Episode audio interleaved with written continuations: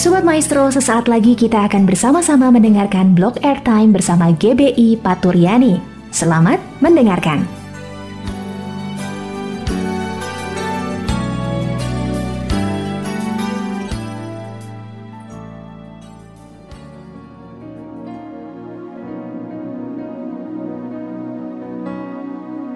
Salam, Sobat Maestro yang dikasihi Tuhan. Salam sehat, salam berkat, dan tetap semangat. Berjumpa kembali dengan saya dari Suara Paturyani. Hari ini kita akan sama-sama mendengarkan renungan firman Tuhan kembali.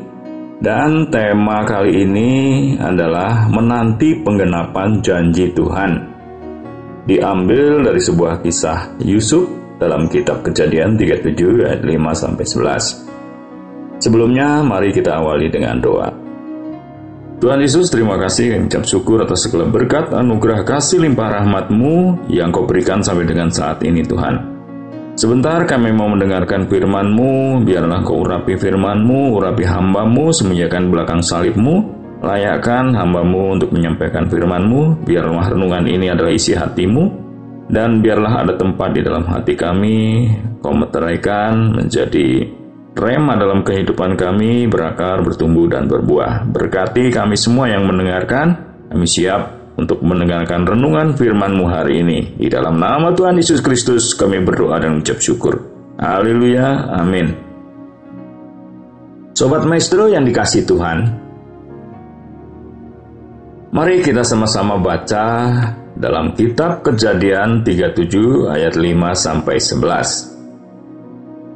Pada suatu kali bermimpilah Yusuf, lalu mimpinya itu diceritakannya kepada saudara-saudaranya. Sebab itulah mereka lebih membenci lagi kepadanya. Karena katanya kepada mereka, "Coba dengarkan mimpi yang kumimpikan ini. Tampak kita sedang di ladang mengikat berkas-berkas gandum, lalu bangkitlah berkasku dan tegak berdiri. Kemudian datanglah berkas-berkas kamu sekalian, mengelilingi dan sujud menyembah kepada berkasku itu." Lalu saudara-saudaranya berkata kepadanya, "Apakah engkau ingin menjadi raja atas kami? Apakah engkau ingin berkuasa atas kami?" Jadi makin bencilah mereka kepada Yusuf padanya karena mimpinya dan karena perkataannya itu. Lalu ia memimpikan pula mimpi yang lain yang diceritakannya kepada saudara-saudaranya. Katanya, "Aku bermimpi pula, tampak matahari, bulan, dan 11 bintang sujud menyembah kepadaku." Setelah hal itu diceritakannya kepada ayah dan saudara-saudaranya, maka ia ditegur oleh ayahnya, "Mimpi apa mimpimu itu? Masakan aku dan ibumu serta saudara-saudaramu sujud menyembah kepadamu sampai ke tanah?" Maka iri hatilah saudara-saudaranya kepadanya, tetapi ayahnya menyimpan hal itu di dalam hatinya. Sobat Maestro yang dikasihi Tuhan, terkadang kita merasa tak ada jalan terbuka, tak ada lagi waktu, terlambat sudah. Padahal Tuhan itu tak pernah berdusta, Dia selalu pegang janjinya. Bagi orang percaya, mujizat nyata. Dia mengerti, Dia peduli persoalan yang sedang terjadi. Dia mengerti, Dia peduli persoalan yang kita alami. Namun, satu hal yang Dia minta kepada kita, agar kita tetap percaya sampai janji Tuhan itu digenapi. Amin. Nah, demikian juga dengan apa yang dialami Yusuf. Tuhan berjanji lewat mimpinya bahwa Dia akan menjadi raja yang otomatis akan disembah oleh saudara-saudaranya, bahkan oleh ayah dan ibunya. Tetapi apa yang terjadi? Dia mengalami penderitaan demi penderitaan. Benar pepatah mengatakan, sukses itu butuh proses. Amin. Sobat Maestro yang dikasihi Tuhan, proses yang pertama yang dialami oleh Yusuf adalah ia dibuang ke sumur kosong. Kejadian 37 ayat 23-24 tadi.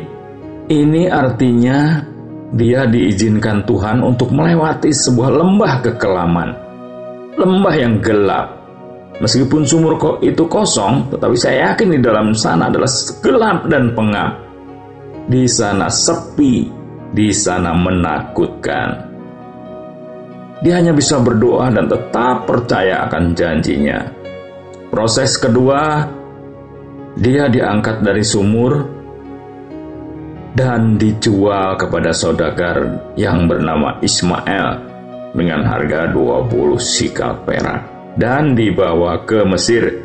Kejadian 37 ayat 28. Ini artinya dia direndahkan, dihina, disamakan dengan seorang budak yang diperjualbelikan. Sakit ya saudara, sakit sekali. Proses ketiga, Yusuf bekerja di rumah Potifar, pegawai istana Fir'aun yang membelinya dari tangan Ismail. Artinya Yusuf bekerja sebagai pelayan, sebagai ART, asisten rumah tangga, sangat berat dan rendah sekali derajatnya. Kejadian 39 ayat 3-4. Tetapi dia juga tetap percaya akan janji Tuhan. Makanya apa yang dikerjakan dibuat Tuhan berhasil dan dia mendapat kasih Tuannya. Proses selanjutnya, Yusuf difitnah dan dipenjara. Kejadian 39 ayat 20. Tetapi lagi-lagi dia masih tetap percaya akan janji Tuhan. Makanya Tuhan menyertai Yusuf dan melimpahkan kasih setianya kepadanya dan membuat kesayangan bagi kepala penjara. Sobat Maestro yang dikasihi Tuhan, apakah cukup sampai di situ penderitaan Yusuf? Tentu saja tidak. Saudara-saudara, ia harus melewati hari demi hari, bulan demi bulan, bahkan mungkin bertahun-tahun di dalam penjara itu. Sampai kemudian datanglah juru minuman dan juru roti yang sama-sama dijebloskan di penjara tersebut karena melakukan kesalahan. Nah, barulah mulai ada titik terang. Tetapi itu juga belum akhir dari penderitaan. Setelah juru minuman dikembalikan menjadi pegawai istana kembali dan melayani Fir'aun, dia dilupakan. Barulah setelah 2 tahun di penjara dan melewati berbagai-bagai masalah dan pencobaan, mimpinya atau janji Allah itu digenapi melalui juru minuman yang bercerita kepada Fir'aun. Kemudian setelah Yusuf mengartikan mimpi Fir'aun dan dia diangkat, dia dilantik menjadi penguasa di tanah Mesir. Dan tentunya disembah oleh bangsa Mesir. Kejadian 41 ayat 41-44. Dan janji Tuhan yang pernah dimimpikannya akhirnya digenapi, yaitu ia disembah oleh saudara-saudaranya. Kejadian 42 ayat 6. Nah, Sobat Maestro yang dikasihi Tuhan, marilah kita belajar dari kisah Yusuf ini. Meskipun berbagai-bagai rintangan dan pencobaan kita alami, mungkin kita saat ini harus terpuruk ke dasar sumur kosong yang gelap, yang menakutkan, seolah-olah masa depan kita suram. Kita seolah-olah menjadi budak, direndahkan, bahkan kita terbelenggu dalam dosa besar, seperti di penjara rasanya. Tetapi kalau kita berkaca atau meneladani kisah Yusuf ini, Tuhan ingin kita tetap percaya dan setia menanti penggenapan janjinya. Percayalah saudara sekalian, suatu saat janji Tuhan itu pasti digenapi. Dia akan mengangkat semua persoalan kita. Dia akan membebaskan segala masalah kita. Ingat, sukses itu butuh proses. Dia mengerti, dia peduli dengan segala apa yang terjadi. Dia mengerti, dia peduli dengan segala persoalan yang kita alami. Amin. Demikianlah renungan dan pembahasan firman Tuhan hari ini. Saya Nikola Sugio. Tuhan Yesus memberkati. Mari kita berdoa. Tuhan Yesus, terima kasih untuk renungan firman-Mu hari ini. Kami mengucap syukur masih diberi kesempatan untuk mendengarkan firman-Mu. Urapi firman-Mu, hidupi firman-Mu, biarlah ada tempat di dalam hati kami. Berkati kami semua yang sudah mendengarkan, berkati seluruh kru Radio Maestro, berkati juga hamba-Mu yang sudah menyampaikan. Terima kasih, kami sambut firman-Mu, di dalam nama Tuhan Yesus Kristus, kami sudah berdoa dan mengucap syukur. Haleluya, amin.